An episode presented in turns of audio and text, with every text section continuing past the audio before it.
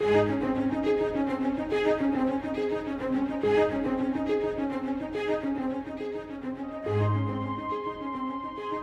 was one man who Jesus himself said was the greatest man born of woman.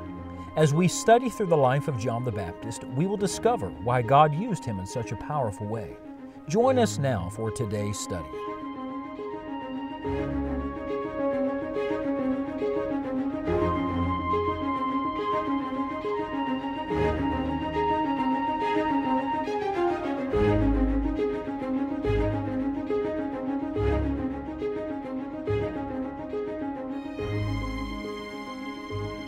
The last time we studied the Word of God together, we talked about the first witness and the first disciples. The first witness being John the Baptist, and the first disciples being those who followed John, who became followers of Jesus Christ. Well, I want to give you a little explanation today about the process by which this happened. I want to, to try to explain to you from the Word of God how John's witness gives a pattern for all of us who want to be witnesses. Would you like to be a true witness for Jesus Christ? Well, there are four things that characterize the life of every faithful witness. And I'm praying today that the Lord will use this to help all of us be better witnesses. I hear sometimes people say, oh, that man's a great witness. The truth of the matter is, I don't know how you explain whether a person's a great witness or, or a poor witness. There are just those who witness and those who don't. There are those who are working to try to point people to Jesus and those who are failing to do that. I want to do a better job. Do you? Let me read a little to you from John chapter 1, where the Bible says in verse 29 The next day John seeth Jesus coming unto him, and saith, Behold, the Lamb of God, which taketh away the sin of the world. This is he of whom I said, After me cometh the man which is preferred before me, for he was before me. And I knew him not, but that he should be made manifest to Israel, therefore am I come baptizing with water. And John bare record, saying, I saw the Spirit descending from heaven like a dove, and it abode upon him. And I knew him not. But he that sent me to baptize with water, the same said unto me, Upon whom thou shalt see the Spirit descending, and remaining on him, the same is he which baptizeth with the Holy Ghost. And I saw and bear record that this is the Son of God. Again, the next day after John stood and two of his disciples, and looking upon Jesus as he walked, he saith, Behold the Lamb of God. I love this. Two different days are represented in the verses I just read. Both days, John has one thing to say. The only thing he says to his disciples, Behold the Lamb of God, which taketh away the sin of the world. It looks to me like he was sharing it every day. You know, I believe that a good witness is a faithful witness. It's not something you do occasionally, it's something you work to do consistently. Uh, there's a difference between going what we call soul winning and being a soul winner. A person can go out soul winning, meaning they give an hour to go out and try to talk to people about the Lord. That's good. That's very good. But something even better is when a person is a soul winner, which means it's not something they do, it's what they are. And everywhere they go and everybody they speak to, they're trying to point them to Jesus Christ. That's what Jesus would teach his disciples as ye go, preach. Everywhere, preaching and witnessing about the Lord Jesus. Now, how did John the Baptist become such a powerful witness? Well, let me give you the four things from this passage that characterize him. First, he had his own experience with God. This is very important. Did you catch it? In verse 31 and again in verse 33, he says, There was a day that I knew him not. Now remember, he, he says to the people standing around, There's one standing among you that you know not. But he says to them, There was a day I didn't know him either. Sometimes I'm afraid when we're talking about the Lord and spiritual things, we have a tendency to talk down to people because we know so much now. But would you please remember the day you knew nothing? Would you remember the day you didn't know Jesus? Would you be reminded that you're a lost person too, and that but for the grace of God you'd still be lost? Would you begin with your own experience with God? You need to know the Lord Jesus Christ for yourself. Be certain that you are saved, and that your sins are forgiven, and that Christ lives in you. And then, as soon as you know Him, start making Him known to other people. You don't have to be saved for a long period of time to witness. As a matter of fact, most people do more witnessing in the first days after they get saved than they do the rest of their Christian life combined. I've discovered that some of the greatest, most effective witnesses are people who were just recently born again. because they're so excited about being in the family of God, they want others to know Christ. And so the first mark of a faithful witness is they've had their own experience with God and they want to tell you about it. I believe the most powerful tool you have next to the Scriptures is your own story of salvation, your own testimony of the difference Christ has made in your heart and what He means to you today. And there's a second truth I want to point out to you, and it is this.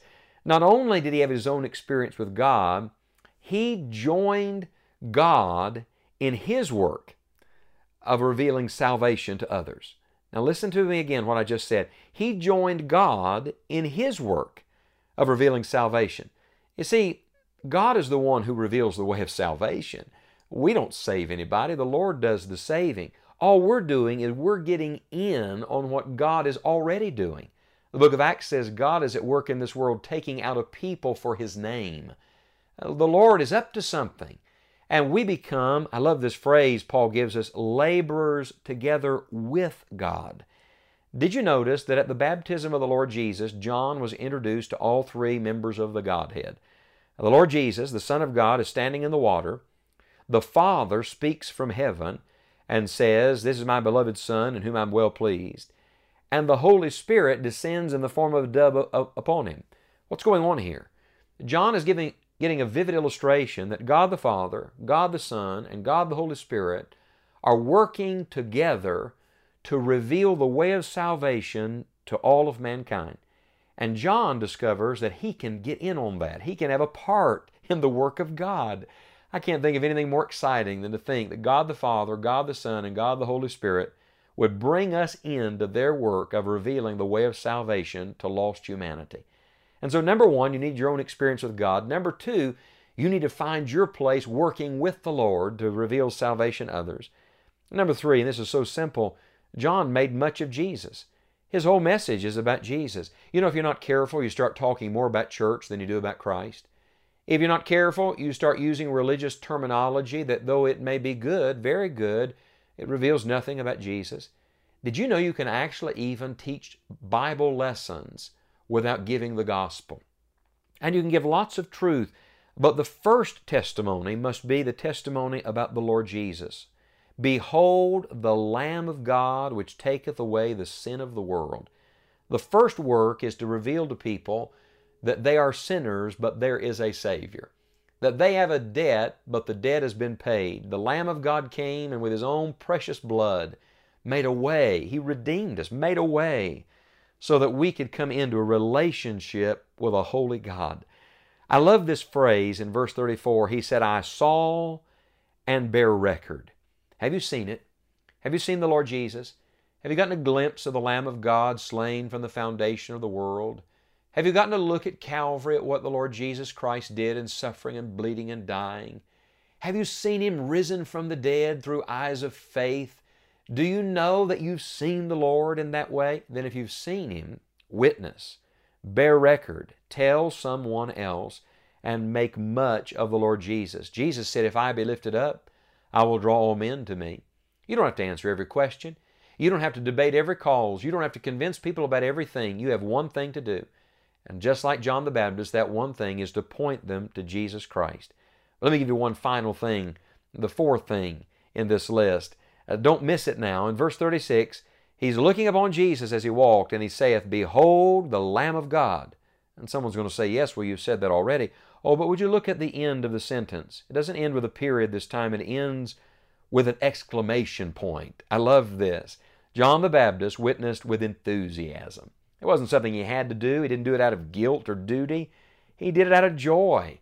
Let me ask you, what gets you excited? That divine exclamation point reveals a heart bubbling over with joy to tell people about Christ. The word enthusiasm comes from two words, in theos, in God. If anybody has something to be enthused about, it's those who are in God and God is in them. Would you tell someone else today about Jesus, about your experience with God, about the way of salvation, about the difference He's made in your life. And when you're talking about it, would you speak about Him with enthusiasm?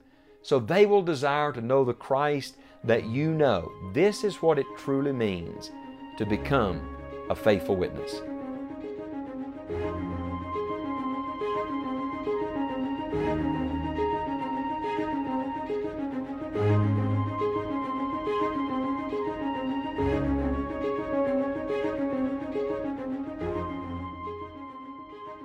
Thank you for joining us for today's study. On our website, scottpauley.org, you'll find a link through which you can invest in the gospel. Would you consider giving a gift to help us extend God's Word to others? You'll also find many other encouraging resources. Until we are together again, may God help you enjoy the journey.